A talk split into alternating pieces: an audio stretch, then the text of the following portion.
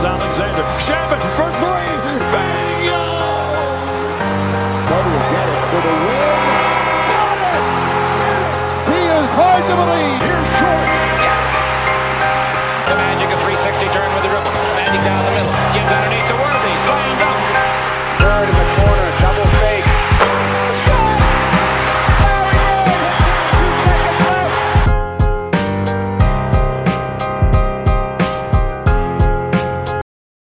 What's going on, guys? Welcome back to Dime Dropper, night number three of the 2022 NBA playoffs. Before we get started, please make sure to subscribe on YouTube at Dime Dropper Podcast, Apple Podcast, follow us on Spotify, and of course, to follow us on all social media platforms at Twitter, Instagram, Facebook, and TikTok at Dime Dropper Pod. Remember to leave a review if you would like, and remember to drop some comments for the algorithms. Drop some comments right now in the live chat. We are live right on midnight about uh, about midnight, just after midnight, 420 to recap the games on April 19th. Three game twos we had tonight: the Hawks and the Heat, the Grizzlies and the Wolves, and the Suns and the Pelicans. All of which I watched. Hence the reason why I'm late a little bit later tonight. I will try to do a better job of getting on a little bit earlier for you guys in the near future. But when there's not gonna be when when the three games goes away and it's just two games, it'll be much easier to do that. But anyway, let's start out talking tonight. The Atlanta Hawks and the Miami Heat. Obviously, the Atlanta Hawks got absolutely wrecked in the first game, so it would be it was we knew it was going to be a better response and a better performance, particularly by Trae Young, who had the worst playoff game of his young career on Sunday. I think he was 1 for 14, so it was going to be imperative to see how he bounced back tonight, and he definitely bounced back a little bit better but there were still some problems. Um, I turned the game on a little bit late in the first quarter, and you could already see the same story we saw in game one with the way the Heat were going to defend him, and that was smothering him. Switch everything, which blew up the schemes because the the few moments that Trae Young actually got some freedom was when the Heat did play more traditional with Dewayne Dedmon in, were either drop going drop coverage or hedge, recover slash blitz when they were going to switch everything, they weren't just switching everything and letting Trae go on an island against guys. They were switching everything and then loading up on him. There were even times where when there was a guard setting the screen, they would switch it, but they the guard would basically stay hovering around him as if it made it look like Trae was double or triple teamed. So not only that, Miami's getting really physical with him and when he's on the sidelines or baseline, they're trapping him every time. Similarly to how Draymond Green, when He's been blitzing. He's been blitzing hard on the wings or sidelines, like right in front of where the coach stands. He forced three turnovers, Draymond Green, on that last night. But similar situation to Trae Young tonight with the Heat. And they're all over him. Somebody, but the, the Heat, the Hawks did start out pretty good. You know, DeAndre Hunter caught a couple of lobs and had some nice finishes. Again, no Clint Capela, which really hurts. But John Collins got a, had a bigger role tonight than in game one. Somebody who really impressed me though tonight, and it was probably his best playoff game ever. We can debate whether the bubble, one of the bubble games, was up there for that uh, for this conversation. But Jimmy Butler, he went back to Jimmy G buckets. The G stands for gets tonight, and Jimmy Butler's a guy who I gave so much praise in the bubble. He was unbelievable. I called him a top 10 player in the league. He was like playing as well as James Harden, Nikola Jokic, as well as anybody in terms of the way he was picking his spots to take over games, defending when he had to have more high usage and do more. He went off in the finals when Goran Dragic and Bam got hurt. But last year, it was a really weird year for the Heat. You know, they got a lot of injuries. It was a short off season. They got ravaged by COVID, and they kind of had this let's just wait till the playoffs and kind of skip the process which is not very characteristic of the Heat, but I think they had some kind of arrogance from winning the champ or going to the championship. And Jimmy Butler kept saying, you know, when we get to the playoffs, I'll take care of the rest and do all this. And he looked like a clown in the playoffs. He became more of a because Goran Dragic declined. He became more of a and obviously Duncan Robinson and Tyler Herro played worse last season. He became more of like a point forward for them that was getting triple double like numbers, and it often seemed like he was passing up shots for assists, like he was worrying about his stats too much. And he looked like he forgot how to score last year. You know, he didn't. He's never been a guy with a vast bag or, or, ISO package, but he had perfected a move that was hard to stop. Where hard drive right, if you can get all the way, you can get all the way. If they cut it off, you stop. He would either pump fake or turn and pivot for a mid range jump shot. He went. He abused that move in the bubble. But last season with Giannis guarding him, he couldn't do anything. Tonight, I saw a totally different Jimmy Butler. And Heat fans, if you're Heat fans, I know I got a couple in there in my in my subscribers comment to tell me if this has been consistent this season because he was getting the ball mid range and just dominating every single, and I kid you, it's not even a joke, every single white guy he saw guarding him, whether it was Huerter, Gallo, Bogdanovich, he was going right to the basket. Like just, he was getting by guys with his first step left and right. And he was going up strong. He was getting fouled a ton. I will say, though, Jimmy Butler and Kyle Lowry, they have a little bit of that foul baiting to them. It seemed like at one point, you know, they were getting basically every call that was a foul, and Trey Young was getting little to nothing. So again, that goes back to home centric officiating that we talked about in the last episode or last two episodes. You're going to see these calls go towards the home teams in the playoffs. It's just how it always has been but Jimmy Butler was doing a good job getting fouled. He was pump faking guys at the rim and getting guys in the air. He was, and the biggest, most surprising thing of it all was he was hitting his threes. You know, that was crazy. When Jimmy Butler's hitting his jump shots and threes, for you just forget about it. And it made up for the fact that Kyle Lowry didn't have the best night shooting the ball. He missed a lot of threes that he usually makes. Bam Adebayo was in foul trouble majority of the night. So Jimmy Butler had to really pick up the slack, and he did so. For example, Kyle Lowry, two of eight from the field and one of six from deep. So not your typical night from him, but you know what Lowry's going to give other than that. He's going to make the right play. He's going to be able to be a threat on and off the ball. He's going to take charges. He's going to defend, and he's going to compete. You know, he was getting a little testy with DeAndre Hunter at one point of this game, getting chest to chest, just getting a little physical. That's what the playoffs are all about. But Jimmy Butler, standout, absolute standout performance. However, in the first half, the Hawks were only down by two at the half. You know, they were still they were right there, and you got to give credit to, you know, the the main difference, as I said, with these two teams, the Heat guard, and they guard very well, and the Hawks don't really guard. You know, they have some switchable personnel like DeAndre Hunter. You know, I think Bogdanovich was switching with some guys in certain matchups tonight, but most of their stuff is traditional hard hedge and recover and worry about rotations. And that is a little bit of a disadvantage in today's NBA with the spacing compared to teams that can switch everything. It's exactly what we talked about last night with Denver and Golden State, and it's kind of the similar situation with Miami and Atlanta. And you know, with Okongwu out there, they go mostly drop coverage, sometimes hard hedge, a lot of drop coverage because they don't have. T- mm, with with Lowry and Tyler Herro, you really you do usually have to bring your big man up, and it, it again it forces the defense into rotation, and the Miami Heat have an advantage in that aspect. And by the way, Trae Young, so he scored 18 points in the first half. And to be honest, I didn't really, I think he may have scored a good amount in the first quarter when I wasn't really watching because he was really working for everything. And one thing, as I said about the Heat, they're loading up, they're going to switch everything. Trae Young knows that when he goes to the basket, he's going to see multiple bodies in multiple hands. So sometimes it encourages him even more to take that deep three. And the Heat are going to live with that all day long. And the fact that he gets baited into taking such deep threes, I know he makes it and he has crazy range. But again, I'm always going to play the percentages with that. Like, I'm just always going to play them. I will say, when the rare occasions came that Trae Young was being guarded normally in terms of pick and roll straight up, either drop coverage or hedge recover, he was getting into the floater game. He was making the right pass, getting the Hawks into four on three situations. And I thought the Hawks were doing a solid job capitalizing off of that but I still think that they missed. It seemed like they missed a lot more threes than the the Heat did. Now I know it ended out being the Heat only made two more threes than the Hawks at the end of the game, but there was one point in the game where it, they had made like ten more threes. The Miami Heat in like the third quarter. But despite all that, the Hawks were still right there. So you got to give him credit. I thought Delon Wright, another good impact off the bench. He was plus eight in the plus minus, and that's reflective of his defense and he scored nine nine points as well. So he's been a pretty solid solid piece for for the for the Hawks in this in these first two games. But the second half is really where I locked in and focused, and I'll tell you where this went wrong. First of all, the the Atlanta Hawks did not start the third quarter well by any means. And Trae Young has to take big accountability for this five turnovers in the third quarter alone. And that's unacceptable for your star player, your point guard. Two of them live ball turnovers that were punished.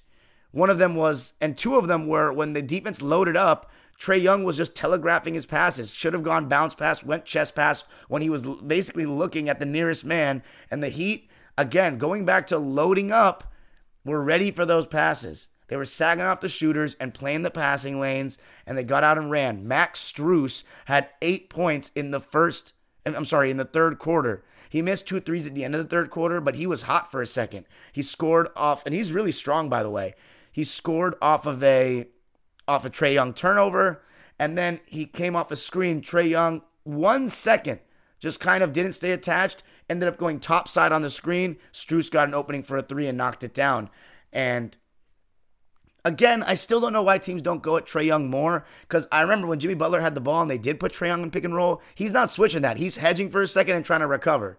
So again, going back to the, the, Hawks don't have the same switch everything personnel, but I will say this about Atlanta: they tried harder tonight. They really competed, and uh, I thought that they actually got good looks in the third quarter and were knocking them down for the most part. The only thing was they took three really quick threes that I didn't like. One by John Collins, one by Gallinari, and another by Bogdanovich that were just unnecessary. And then you pile that on with the seven turnovers that they had in the third quarter. Two of them, by the way, were offensive fouls by Trae. So seven turnovers, five of them coming from Trae, two live ball on telegraph passes, and two on offensive fouls. I don't even remember the fifth. But absolutely terrible. And Jimmy Butler just continued to pick up where he left off. Bam Adebayo got a fourth foul early in the third quarter, and Jimmy Butler was just ridiculously aggressive. Just kept going to the basket, and even got into his mid range where he hit a behind the back step back from the right elbow. And I was like, oh my goodness, if he's hitting this these time kind of shots, just forget about it. Just forget about it. Because you know he's going to compete on defense. He's getting in the passing lanes. And Trae Young, I, I want to keep going back to this because he's made really uncharacteristic passes in this first in these first two games. Like just passing law passes going off the backboard, passing passes going to the inside hand when they should go to the outside hand, overthrowing passes. Like he scored a couple plays on a couple times on broken plays. Like this one time in the first half, he overthrew an entry pass. Bam Adebayo almost stole it, and then came to Trae, picked it up, and put up a floater and scored. But you know that's a turnover most nights when you, when you're doing that. But anyway, Jimmy Butler, as I said, hitting threes as well.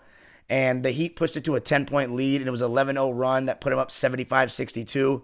Jimmy Butler was getting MVP chance. It was that, that AAA. I still call it the AAA. I know it's called something different now, but that stadium is always going to be the AAA to me. The Hawks just had more miscommunications. You know, even they tried, they even tried having more switchable lineups, but it just, it's not, they're not a super in sync defensive team. Fourth quarter.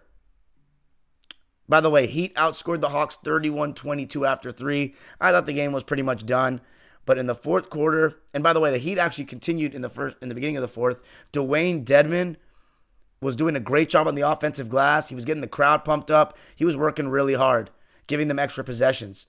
But the Atlanta Hawks still had some fight left in them. And by the way, I thought John Collins was a little bit better tonight, especially with his rotations.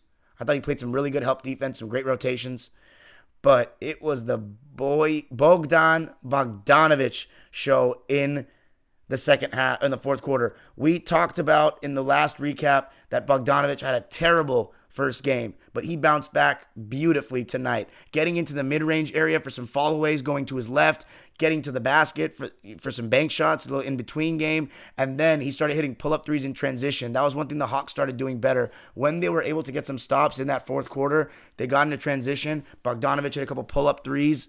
And then he started hitting contested threes. He even hit this one three in the corner that contested st- sidestep. That was just ridiculous. And for a second, the, the Hawks were right there.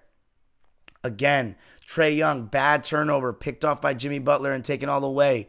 And then another time, Trae Young, I think he actually got a bucket on a three off the ball. That's another thing. Trae Young, so stagnant off the ball. I've said this for like since I started my podcast, but he realized a little bit later Like this, I'm, I'm sorry, but I, I'm going to disagree with the Hawks fans. You may not have a consistent secondary shot creator, but Kevin Huerter, Bogdanovich, John Collins, all these guys can actually create in either pick and roll or certain ISO situations. And Trae Young, as great of a shooter as he is, needs to try to be off the ball a little bit more. He doesn't have any spontaneous off ball movement. He's not Booker, he's not Curry or any of that. And he's also small, so it's really hard for a guy that small to cut off the ball and, you know, just kind of like flash middle and be available for passes, but he can stick behind the three point line and be a spacer.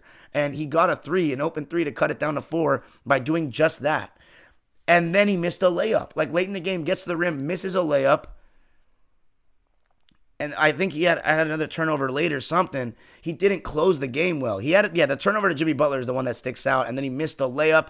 And then when they, it was 102 to 98, and the Heat came off a timeout, and Jimmy Butler finished the game like closers and superstars do. Now, I'm not saying Jimmy's a superstar. I still consider him more of an all star, but we'll see. If you disagree with me, comment below and you think he's a superstar. But comes in, runs a little bit of a pick and roll with, with Bam, drops it off to him for a dunk to make it a six point game. But, you know, Bogdanovich answered back with that sidestep three to make it a three point game. But Jimmy Butler, and this was really the play. Besides the dunk, he drove to the basket and got a dunk. But the side step three, fall away three that Jimmy Butler made to make it 109 101, that was the dagger. And when he made that, you just knew. And he scored again after that, too. It, it was just an incredible closing performance by Jimmy. Like, there's nothing else to say about it. Trae Young missing the layup, though, when it was a four point game at 98 102 was absolutely huge because when they, when he missed that, the Heat got a rebound and they called timeout. That could have made it a two point game. And these little plays matter. Ten turnovers matter. Kevin Huerter, I thought he, you know, and so the Heat went on to win it 115 105. Jimmy Butler was, it was a playoff career high. He was just unbelievable on both ends of the floor. So aggressive. I'd never seen him dominate one on one like that before. He even like was going to the post so much. And I really like that. I really like that. Like not even like he was going turnarounds over both shoulders, but just turning and facing, sweep through, rip through, going to the rim, pump faking guys, and bullying certain guys.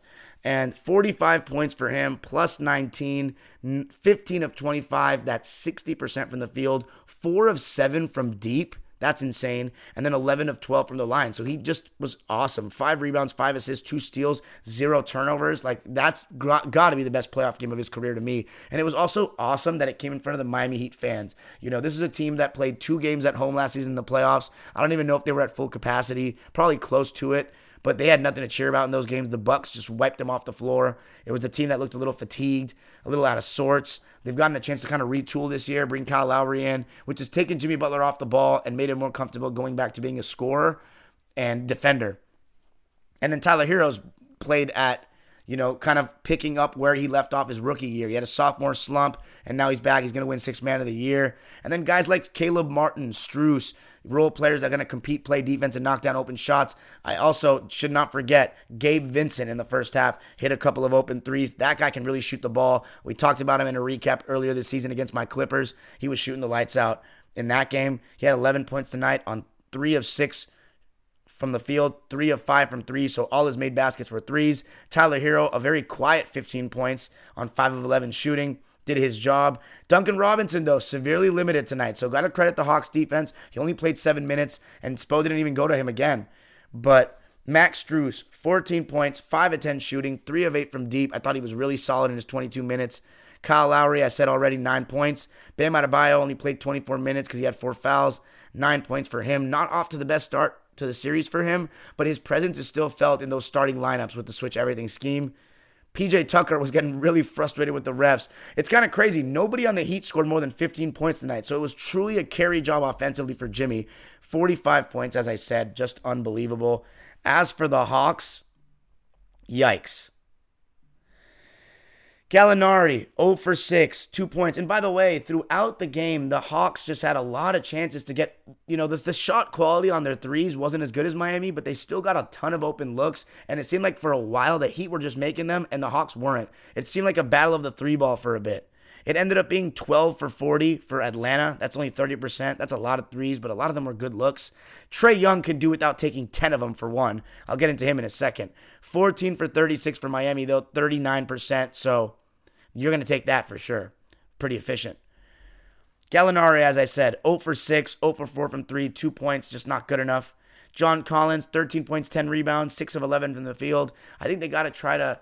I just don't feel as though the Hawks try to develop Collins as a go to guy. I feel like they just make him a pick and pop roll guy, and I think he has some potential to work in the mid post a, a bit, you know, turn and face. Not necessarily post up, but turn and face. DeAndre Hunter, pretty solid tonight, I thought. 16 points. He's, he's you can really tell his presence on defense in terms of his length and size. 16 points, 6 of 15 from the field, 1 of 5 from deep though. Again, another guy that just could not make his open threes.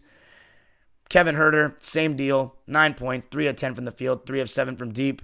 Bogdanovich was incredible though. 29 points to lead the way for Atlanta.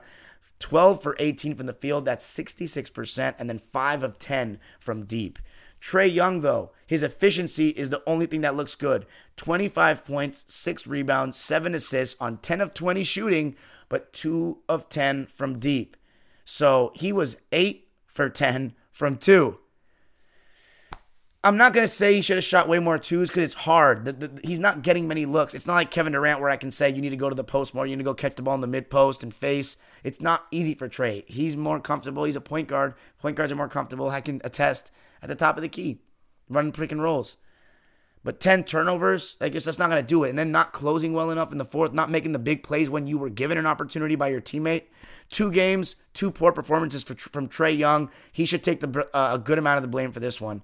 I think, you know, are you going to blame Kevin Huerter for going 3 of 10, Gallinari for 0 of 6, saying he had no help when he's turning the ball over 10 times? No, you can't do that. You can't do that because we already know that Trae Young's not doing on anything on defense. He's trying, though. He didn't wasn't terrible tonight, but He's just not doing much for you. 2 nothing Heat, must win for the Hawks coming up. It's going to be interesting. I, I was entertained tonight, though. I was definitely entertained.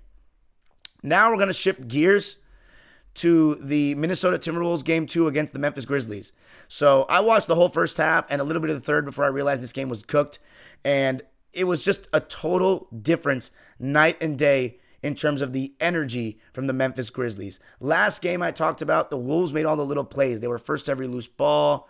They made big threes against momentum. But this game, it was the Grizzlies who, as as they should have, took it to the Wolves to start the game. They were clearly trying to push the pace more, which is exactly what the Wolves did to them in the first game.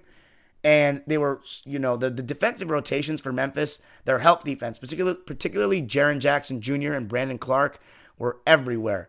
You know, long arms, making themselves big, helping if a guy got beat, running out to the three point line and running guys off the line just sh- making it seem like there were more bodies on the court than there were. And one thing I really noticed, and by the way, the refs called everything in the first quarter of this game 20 fouls for both teams in the first quarter, um, obviously combined. But one thing I noticed was Ja Morant, they said pregame that he wanted to get his teammates more involved. Ja Morant has been talking a lot before this game. He's been tweeting. He posted the Jordan a real uh real uh man talks. It's easy to talk when it's when you're up one nothing. Not easy when it's even score. You're behind. And Ja Morant posted that Jordan video, but he backed it up tonight for sure. He let guys like Dillon Brooks get going a little bit in the beginning. He he passed the ball a little bit before he started making his move, and it was pretty even in, in that stretch where he was doing that. Karl-Anthony Towns picked up a silly foul with his hand in the cookie jar a second foul early in the game. But Chris Finch, credit to him, he stuck with Cat. And Cat had a really solid first quarter. He got to the line a couple of times. He posted up and split a double team for a jump hook. He got to the basket once and dunked it down. So that was a pretty impressive start. A guy, though, that was taken out of the game, we didn't see the same performance tonight, was Anthony Edwards. In the beginning of the game, you saw the Wolves go to more D'Lo and Cat. Uh, but Ant he was being a little bit passive to start the game. He was 0 for 3, and all three of those shots that he took in the beginning were tough shots, jump shots, contested. He finally he finally scored. A, he hit a bucket at the end of the quarter, but the Grizz, you know, they also made an effort besides the help defense, besides the transition, to get in the paint. That was their goal. Uh, Dillon Brooks was trying to get in the paint, and then Ja Morant. Once once the you know first six minutes or so went by, he was relentless, trying to attack the paint on pick and rolls. His the ability for him to go from standing up straight to just low and splitting the D is incredible. And if you're guarding Ja Morant, you and you're not switching, you're actually getting over the screen, playing the pick and roll straight up. which when Karl-Anthony Towns in the game, they do such a thing. They do that. They don't switch everything. You need to get over that screen and trail him from behind because a lot of times what I've seen Ja do is he'll burst when he comes off that screen and basically try to go downhill on the big man like he's one on one with him. And tonight there was one play where he came off the screen and then swiftly crossed over to the right hand and went the opposite of the, where the big was was trying to get him to go. And that put the deep gets gets all the help defenders collapsing to him. But it, and it's very hard to guard some when he's doing that. You know, coming off the screen, quick change of direction downhill. He was creating good shots. He found Xavier Tillman and Brandon Clarke on pick and roll reads when they were uh, hard hedging, recovering, and the recovery or the rotation wasn't there. Remember, it's hard to do that in today's NBA because the rotations are further. They're deep in the corners, these shooters. Desmond Bane also got off to a good start shooting the ball today, and that was big. He got a couple free throws, hit a couple of jump shots. But Ja Morant, late in that first quarter, he started getting going. He started he started pushing the pace off makes and there were there was a sequence where the Wolves and the Grizzlies were just trading baskets, trading jump shots. Ja Morant was coming, getting a screen very high, and that's the one thing I criticized him for last game. But he did a good job of first trying to get his teammates those shots and then attacking constantly. And he was getting to the rim, finding guys, and making good reads. But it was only a one point game after the first quarter. Second quarter, though, it was a very similar situation to what happened in game one. When Ja went to the bench, that second unit of Tyus Jones, DeAnthony Melton, Kyle Anderson, and it was Dillon Brooks, and then Xavier Tillman made a made a nice run. And Xavier Tillman did a really good job rolling, got a couple of buckets on pick and rolls. One of them was an N1 dunk, but he also did a good job on this one defensive possession on Karl-Anthony Towns. And he had two offensive rebounds in the second quarter alone, at least just in the first five minutes of it he was very active. And the Grizzlies were very active. I saw that they lead the league in offensive rebounds, or at least second chance points. One of the two, maybe both, but I know they lead the league in second chance points. And they were much better on the glass tonight. Jaren Jackson Jr. was just working really, really hard. And Xavier Tillman was working really hard. I thought he had a great impact off the bench. Also, Brandon Clarke's length, when he comes into the game, they can go a lot more switch everything. Steven Adams only played three minutes tonight. So he got two fouls early and he went out of the game. They didn't play him again because that's because the Grizzlies want to go with more switch everything personnel. Jaren Jackson Jr., Brandon Clarke being those versatile bigs that can move their feet. Kyle Anderson's got a lot of length too. He, he has long arms and makes a difference.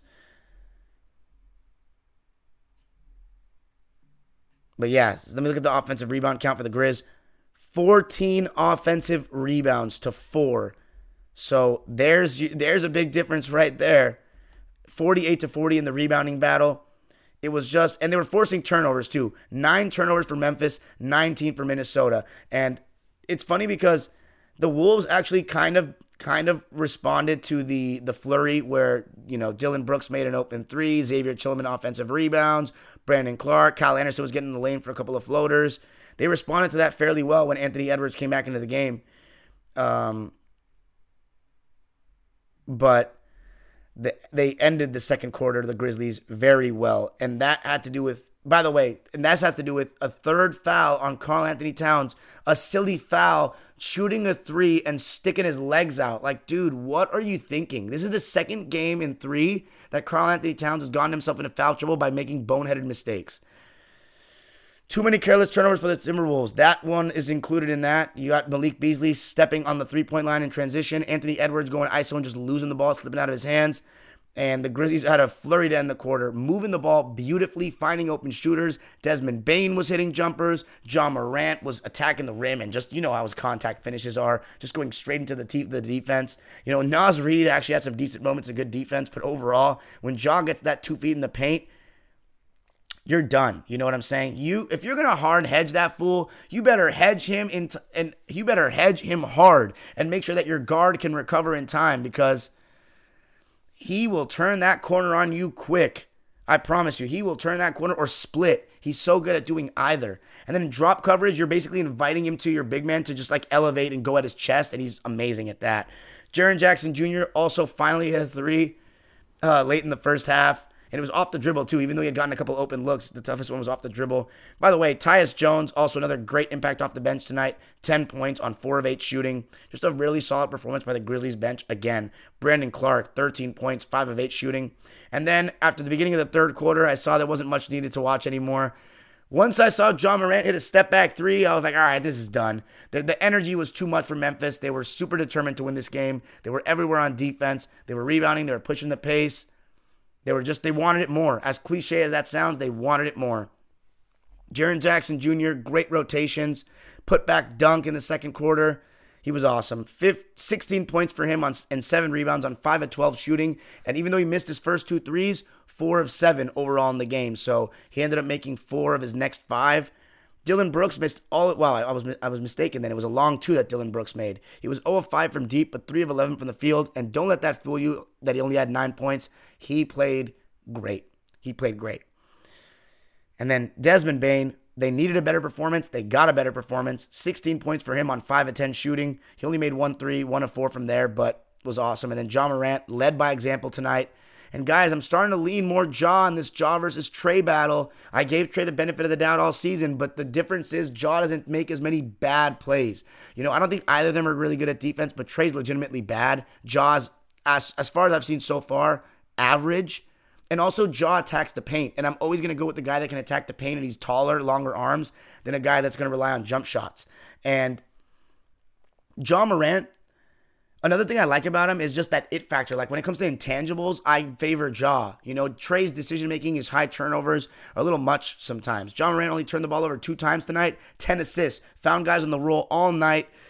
And, you know, he doesn't really get hard hedge recover mostly with Ja, But you kind of have to and blitz him sometimes because you don't want to let him get downhill. Even though he doesn't have a jump shot where he can come off the screen and just pop like Trae Young, you, you don't want to let him get downhill. It's a different sort of threat. And Ja, I thought he bounced back really well tonight. 23 points, 9 rebounds, 10 assists on 9 of 16 shooting, 2 of 4 from deep. And one thing I like about him too is he legitimately, when he has a smaller guard on him, I'm not saying he'll go to the post, but like he will. He tried to post up Pat Beverley at one point tonight, and like he'll try to go right at their chest, try to overpower them, and he made the sign too small.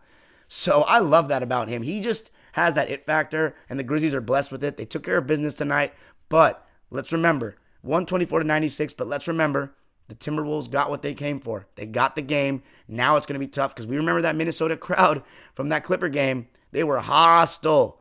And it's going to be really hostile because they've only been in the playoffs two times since I've started watching basketball. This is my 17th year. And they've only been in the playoffs twice, 2018 and this. So it's going to be, it's going to be electric. Anthony Edwards, his stat line, mm, 20 points on 7 of 16. One thing about Ant, and I, I criticized him last season for this, and I've, I've, this has been my criticism of him. He can't be too in love with the three. I know he shot 40% tonight. He's been shooting lights out, but he can't get too in love with it because he's super athletic and has a great quick first step. But not a great performance from any Wolf tonight to me. Karl-Anthony Towns, 4 of 7, got himself in foul trouble, and it was part of the reason why the Grizzlies made that run 15 points, 11 boards. D'Lo needs to be way better than this. Two games where he shot poorly, 11 points. He needs to be much better in Minnesota. And now let's end it off with what was maybe the most entertaining game of the night. By the way, shout out to the live subscribers waiting patiently in the chat. Don't worry, I will get you your comments tonight for sure. But again, a nice start from the Suns. Devin Booker doing it. I don't want to say doing it all, but doing it. 16 points in the first quarter for Book. Whether it was coming off of screens on the ball, if the big was dropped, if Valanciunas was dropped too deep, or he was coming off screens. And this is, by the way, I'm starting to really like lock in and focus on the Phoenix Suns sets. And they love a lot of that double drag where they run one guard, like usually Book setting the screen and, and popping out, and then Chris Paul coming off that screen and then coming off Ayton's screen. So he has two options. He has Ayton's lob and he has Booker's kick out, uh, basically like a cross court pass. And the reason why that's hard to guard is because usually the, the closest man would be rotating to Ayton, but that's got he's got to worry about Booker, so he's got to leave Booker and that's a really genius play. And then there's another play where it's not the Spain pick and roll. The Spain pick and roll is when they screen the screener's man off uh, after he sets a screen, but it's another one where they, I think they called it. Ah, what did they, they? They said a name for it at half, second half. Uh, Rebecca Haarlow said some name, but it's where Booker comes off the Chris Paul comes off an off an Ayton screen, and then Booker comes up, and it's like Ayton kind of sets a screen for him as he's rolling. And Booker gets an open three right at the top, and he got several open shots with that. And then he was just getting into his mid range area. And the step back shot he hit at the end of the uh, end of the first quarter was like ridiculous. But mind you, it makes it the way I'm talking right now. It sounds like the Suns are just killing the Pelicans in the first. Oh no, the Pelicans came out with much better intensity tonight, much better attention to detail, and I thought that one of the reasons that was was uh, let me I'm gonna check right now to see if this was an adjustment made by Willie Green, but Jaxson Hayes started tonight, and I thought, oh no, okay, he started the other night too. Never mind, but I don't know. It, it seemed like they were more versatile defensively. You know, Herb Jones, Brandon Ingram, CJ McCollum are going to switch a lot of actions. Obviously, not on on Ayton, but they're going to switch everything else basically. But Valanciunas, you're going to go typical drop coverage with him, uh, or hard hedge recover. And actually, no, they were going a lot of hard hedge and for focusing on rotations because they have the length with Herb Jones, with Brandon Ingram, and of course CJ being your smallest guy, that's pretty good. He's like six three, but he's still he's hefty, so he usually plays the two in Portland. So having him as your smallest guy is good. So you can focus on covering that ground uh, for the roller and getting out to the shooters in time. And Brandon Ingram started out the first quarter very similarly to how we started out the playing game against us, dominating in the mid range area, coming off screens with that right elbow, posting guys up. He got two fouls on Devin Booker in the first quarter. He was awesome. He set the tone really nicely, and the Pelicans led 30 to 28, even though CJ McCollum missed a couple of open shots that he usually makes. You know, his typical mid range coming off a screen when the big biggest drop too deep or an open three. Missed multiple of those in the first quarter. But the Pelicans were up two because of that. Just great defense overall and drop coverage for New Orleans. Valanciunas doing a good job. Everybody doing a good job rotating.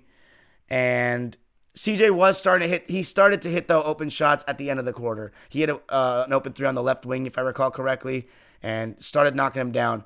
Led by two after one. Second quarter, by the way, another guy who's been playing really well the last three games, going back to the plan, Larry Nance Jr. Because when he comes in, that gives the Pelicans the versatility to do their own version of switch everything. It got cooked in the fourth quarter last game against Chris Paul, but tonight Chris Paul was not on the same time. He looked a little fatigued. He started out deferring to Booker again, but he didn't fully get his shot going at any point himself and he was missing shots that he's made his whole career. The typical mid ranges coming off screens, go you know right elbow or isolating with the favorable switch, just trying to lull guys to sleep for that mid range or that three. Coming off screens, big was dropped too deep, pulling a three and missing. So, and a lot of the shots were short, which tell me that his legs were kind of gone. And Charles Barkley made a reference to him looking a little tired tonight, and he looked like it. But Larry Nance not only was playing good defense, he was you know, crashing the boards. He got an offensive rebound. He even hit a three and a long jump shot. So that was really impressive to me about Nance that he was able to do that. The Pels, again, for the second consecutive game, dominated the glass. Tonight, 43 to 33. So I think both games they've won the glass battle by 10. And Jonas Valanciunas is a big reason for this three offensive rebounds, but 13 rebounds overall to go with his 10 points. And you know what's funny, guys? If you all remember correctly and go watch the vlog that I still have up on my channel, when Valanciunas played the Clippers in the first game this season, he literally made like eight threes, like he was Dirk Nowitzki, but that was clearly just an outlier. He's not that great of a three point shooter. I know he can hit it, but he just looks it looks long and just awkward when he shoots it and he's been passing them up. He only shot two of them tonight and missed them both and he stopped shooting it after that. And I actually like it cuz you get a little pick and pop action Valanciunas hands it off to McCollum, who's coming over from the other side, and then he'll set us go into a dribble handoff. I actually really like that action. And he'll roll to the basket, or or or yeah, roll to the basket, and Valanciunas can hit that push shot, the push shot that DeAndre Ayton was making again tonight. But I have I have a really big problem with the way the Suns use Ayton. I think he's way more skilled than what they give him. Six shots Six shots for a guy that wasn't in foul trouble, and Devin Booker ended up getting injured in this game, and you're only giving him the ball. Like, they just use him as like a role player. Like he just just can do pick and rolls. Like, dude, this guy has skill. He has turnarounds over both shoulders. He has mid-range game. He has a jump hook. But you're not gonna make him a star when playing him like this. And I'm not gonna. And, and by the way, those are gonna say Monty should drop more plays. Fuck that. No, Monty is a coach. The NBA is the most free reign league of them all. Mr. Point God. He constantly wants to do everything pick and roll sometimes. This has been my biggest criticism of him since we had him. Like I love Chris, man. I love him. I think he's he gets it so much and he's such an He's got one of the greatest basketball IQs of all time, but sometimes he just wants to do his Chris Paul game. Sometimes it's just best to go like they need to go traditional old school feed the post with Ayton. Like straight up. And tonight the Pelicans they don't they weren't really switching much. They, they were in the Nance lineup, but with Valanciunas, who was usually matched up against Ayton. they don't switch that action because they're too, they're smarter than that. But I think Ayton has the ability to go one on one against Valanciunas because sometimes they were throwing it to Valanciunas to go one on one against Ayton. What makes you think that Ayton can't do the same? Six shots? That's just not enough for me. But anyways, but Mikal Bridges and Jae Crowder, by the way, were doing such a great job like in the first half and their defense is just so good they're able to the suns don't really do switch everything they rely on that drop coverage with Ayton and McGee because they have great length that can get over those screens with Bridges, with with Cam Johnson, and with Crowder. And they were doing a good job of that again tonight. Just classic. Mikal Bridges was hitting threes as well. He ended up finishing two of three from three, seven of 11 from the field, 19 points. I thought Bridges was really good. Jae Crowder, though, has had a tough start shooting the ball and just a tough start in general. He is only averaging three points right now in the series. Two of 11 from the field, tonight. 0 of 5 from 3. The Suns were 13 of 35 from deep, so 37%, not that bad. Could have used a 3 or 2 from Jae Crowder, though, for sure, and maybe an extra 3 from Cam Johnson, who was 1 of 6. And Cam Payne was 0 of 2. It was really Devin Booker and Mikal Bridges that really bailed out the percentage. Devin Booker in the second quarter came back in the game after Chris, you know, he got he, got, he hit a shot or two, but he just wasn't really going like that. CJ McCollum started to get going though. There was one point in the second quarter where I was telling my dad, I was like, "Yo, CJ needs to pick it up because the Pels are right there. They are really right there." Like he turned it over on a double. Uh, he turned it over when he was double teamed, and um, missed some good looks. Seven Pels turnovers in the second quarter. I just it looked like the Suns were going to start pushing pushing it and running away with it in the second quarter. I think they went up by eight points, but CJ started to hit threes at the end of the quarter.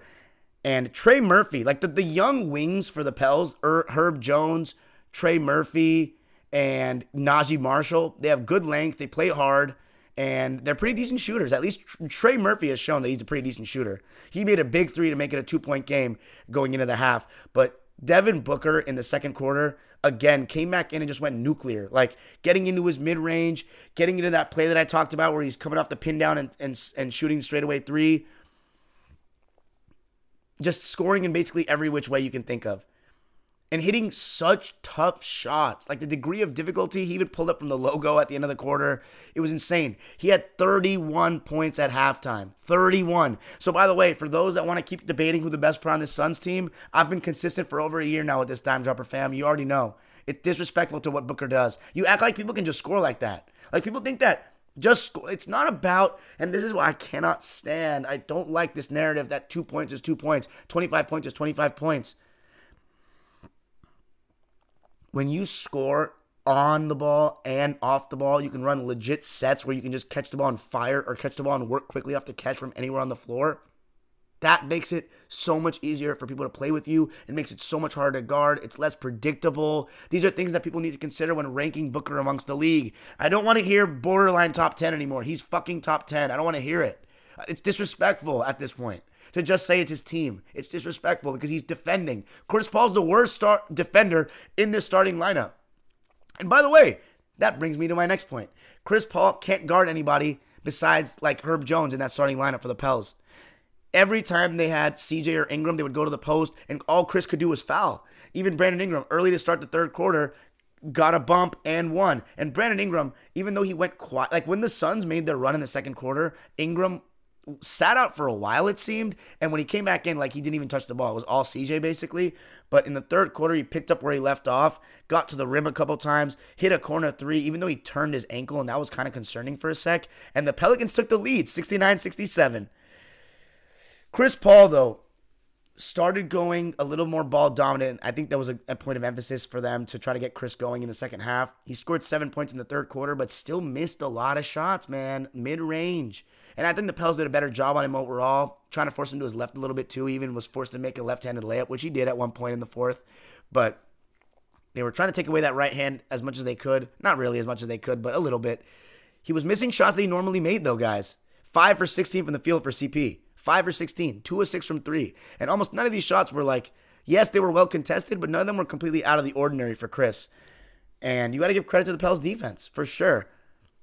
And Booker getting injured, though, changed the whole game. We were wondering where he was for the rest of the third quarter, and the, the Pelicans took full advantage of this. Reggie Miller, there was a lineup because Chris had to get his rest. There was a lineup where Reggie was like, no Chris, no Book, Reggie Miller, that is. You got to push this lead to eight or nine. They did exactly that. And they did it by obviously Brandon Ingram, a little bit of CJ McCollum, but getting out in transition on misses. And that's one thing that the Pelicans, with their youth, need to do more, especially when they go back home to Smoothie King Center. Jaxson Hayes had two straight dunks in transition, and I really loved the way he was playing tonight. There was one amazing sequence where Mikal Bridges had Jack, he was guarding Jaxson Hayes on the block, and I was like, okay, Jaxson Hayes post game turned over his right shoulder, put up with his right hand, and Mikal Bridges swatted it. And on the other end, he tried to dunk, literally exactly the same play, went and tried to dunk, and Jaxson Hayes came out of nowhere and pinned him off the glass or pinned him on the glass with two hands. It was sick, just a sick play by Jaxson Hayes who had nine points on four to seven shooting and two blocks, one of them being that one I just described. It was awesome. Totally awesome.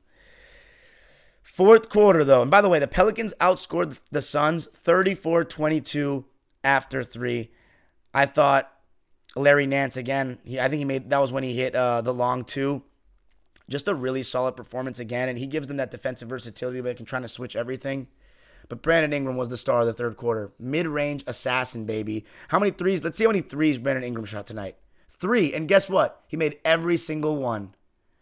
Three of three, but 13 for 21 from the field and 8 of 8 from the line. 37 points, 11 rebounds, and 9 assists. Like, that's a superstar stat line. Again, we are seeing a star before our very eyes. Andrew Wiggins, as solid as he is, he is not a better player than uh, than Brandon Ingram. Brandon Ingram's Pelicans were just doing so badly because he legitimately had no help in the beginning of the season, and that's why he didn't make the All Star team. And that's not a knock on Andrew Wiggins. There's just levels to this shit. And Brandon Ingram is one of the best young players in the league, and he has not gotten the chance to show this for so many years because he was on a Laker team that traded him and had a. He would have made the playoffs in 2019 if LeBron hadn't gotten hurt. And obviously, he had the blood clot, so that was a, a reason we don't talk about that the Lakers didn't make the playoffs either. But we weren't able to see him in the playoffs for several years of his career. You have this whole Zion thing where he's just like leaving Brandon Ingram out to dry. He constantly has foot issues. He's out of shape. You know, it's taken so long for him to get back on the court. But thankfully, the Pelicans front office made a move to bring in CJ McCollum and give Brandon Ingram some help. Because next season, because they're still not going to win this series, I don't think, unless Booker's out for the whole thing, which I don't think he will be. But it's getting dangerous now. But if Booker's out for these games in New Orleans, Ooh, they got to get at least one, New Orleans. They got to push these guys. If it's if Devin Booker's out, there's no reason why they don't think they should win the series because they got to have the best player on the court. Maybe the maybe the top two. Ah, I don't know if I'm ready to say CJ's better than Chris though, but Ingram is for sure the best to me. Like I don't care what anyone says. His defense is good, and he he literally is unguardable at times when he's when he kind of is when he's scoring like that there's nothing to stop a guy that's made the mid range of science. There's nothing. I, I keep saying this. Mid range wins in the playoffs. I said this about Brandon Ingram. I, I need to go find that clip because I literally said that the mid range mastery of him not shooting threes will benefit him down the line in postseason play. And it's we're seeing it right now. We're literally seeing it. Fourth quarter, very interesting. This is when you knew if Chris Paul had a takeover left in him, this is where it had to happen. Well, the Suns started out the fourth with a 15 to 5 run. And I thought somebody who was a really, really good player for the Suns tonight, JaVale McGee. You know what an addition he was. We talked about it in the Phoenix Suns preview with my man Nothing But Suns before the season even began. That they brought him in because they want to have somebody else for Giannis when DeAndre Ayton goes to the bench if they meet him again. And JaVale McGee, alongside that, he's really good in drop coverage, playing ball handler and, and roller because he's so long and athletic. Great rolling to the basket, got a couple of easy dunks on that.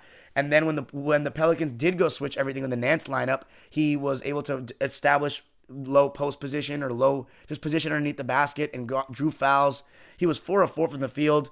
Had didn't have a block, but he had ten points on four of four, and was a really solid solid spark for the Suns, and even made a beautiful pass to a cutting Mikal Bridges early in that fourth quarter. Mikal Bridges had two dunks on two cuts, and I think Bridges is one of the best off ball movers, cutters in the NBA.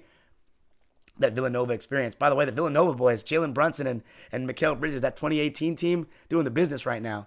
But when, when Mikal Bridges had those two dunks, and then Cam Johnson, who I thought had a really solid game outside of the sh- missing threes, had a nice turnaround on a stop on a dime on an ISO, like one on one, stopped on a dime at the foul line, turned over his left shoulder and hit, and got a steal and went all the way for a dunk.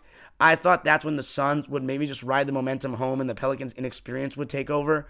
But they don't fully have inexperience because they still have CJ McCollum. And despite the fact that the Suns went up one 96-95 with about eight minutes left, Danny Danny Green, Willie Green called timeout. And by the way, I am so proud of Willie Green, man. 2013 starting shooting guard for my Clippers. We had the most wins in franchise history at the time. I know it was a disappointing season when we lost to Memphis, and but Willie Green is, you know, he was one of us. And his enthusiasm when he coaches is awesome. He was telling them to push the pace. They were doing exactly that. But Brandon Ingram, mid range pull up, gave the Pelicans the lead 99 98. And by the way, I almost forgot a guy that was huge in the fourth quarter seven points, a floater and drop coverage, and two threes. I think eight points, I'm sorry, in the fourth. Jose Alvarado. He played big when they needed him to in the fourth. Those two threes and that floater and drop coverage, really good reads. And, well, the, the floater was a read, but the other one's just catching and shooting and making it, and then playing hard defense. And Chris Paul just kind of ran out of gas, missed a mid range. You know, DeAndre Ayton missed a mid range. That's when you knew the momentum was was coming. CJ McCollum came off the screen. DeAndre Ayton was dropping too deep, pulled up from straight away. Four point Pelicans lead, 102 98. And you knew the momentum was starting to shift here. And when Alvarado made his second three, that put the Pels up six. And I was starting to think right there that they could ride this home. The momentum had kind of been sucked out of the building. And it's like, what are you relying on here? You're relying on Chris Paul to, to save you again? Because they're not going to Ayton really as, as a real post up big man. They're not really using him like a star. And that's a problem. And then once again, CJ McCollum getting to the basket and hitting another three. Just a classic CJ McCollum fourth quarter kind of takeover situation. Brandon Ingram then made a three and made two threes, in fact, and finished it off and just closed it with his mid range. An unbelievable performance by Brandon Ingram. 125 to 114. The Pelicans win it. They outscore the Suns 35 31 in the fourth, but it was really the third quarter where they made their mark. However, the Suns did get back in it and took the lead in the fourth. So I, I, I don't want to say that. It was the fact that they had two. It was kind of like the Clippers actually. They had two stars and the Suns had one, and he was gassed. All his shots were short. Brandon Ingram 37, 11, and 9. 13 of 21 shooting, 3 of 3 from 3, 8 of 8 from the line. Incredible. Er, Herb Jones, also really solid. Hit two threes out of three, 5 of 8 from the field. Had a nice, tough finish against DeAndre Ayton as well in the second half. And he played good defense, has great length, 14 points. That kid's got potential. Valanciunas did what he needed to do 10 points, 13 rebounds. Not a crazy game, but did what he needed to. 4 of 9 shooting. Jaxson Hayes, I already talked about, 9 points, 4 to 7 was good. McCollum, his stat line in terms of his field goal percentage doesn't look great. 23 points on 7 of 18 shooting, but 6 of 10 from 3. And in the fourth quarter, made the big shots that counted, penalizing DeAndre Ayton in drop coverage. And am I going to blame DeAndre Ayton for the game tonight? Nah, not really. I, maybe a little bit, but it's like they need to empower him more. They need to empower more. Chris Paul, if anyone, needs to take the biggest blame tonight. And it's also just bad luck. Devin Booker getting hurt. And this tells you guys to stop underestimating what Devin Booker does for this team. This whole Chris Paul is so much better in the advanced stats. Fuck the advanced stats. Those advanced stats look cute in the regular season against these bullshit ass teams load managing. But when you're playing against Brandon Ingram and CJ McCollum and everything on the line, you're going to need Devin Booker, baby. Because guess what? If they don't have him in the second round, Ooh, I don't know though. The Mavs and the Jazz, jury's still out on them. But the way this looks right now, guys, the Golden State Warriors look like the. Fa- I know it's only been two games, and maybe I'm overreacting, but the Golden State Warriors look like the best team in the league and in the West. There's so, there's just with the way Jordan Poole is playing, and and the difference with the Warriors and the Suns is they'll switch everything on you, and they have they won't give you any mismatches like that or, or play the pick and roll straight up. And once Chris Paul get, faces that kind of defense, what the hell is he going to do? What's he going to do when he sees Iguodala, Klay Thompson, Andrew Wiggins? He's going to hope that he can try to score on Steph Curry and Jordan Poole. That's his best bet. but it's gonna be it's gonna be tough. But the Suns got bigger problems right now. 125 to 114. And Larry Nance, 13.6 rebounds on five on six and nine shooting. And then for the Suns, DeAndre Ayton, 10 points, nine rebounds, four assists. Needs to just zero turnovers. Like he needs to get the ball more. Four of six is not good enough.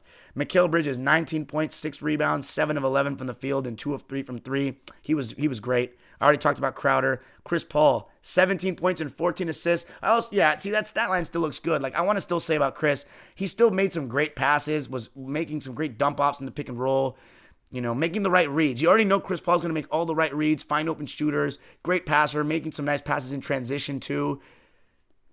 Like, just passing it up ahead and, and letting them go like he did in game one.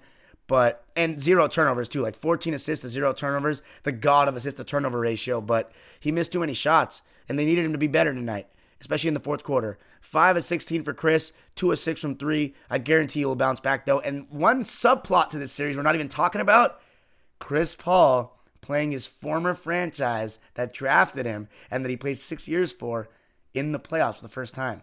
So that's something to think about. That's gonna be exciting.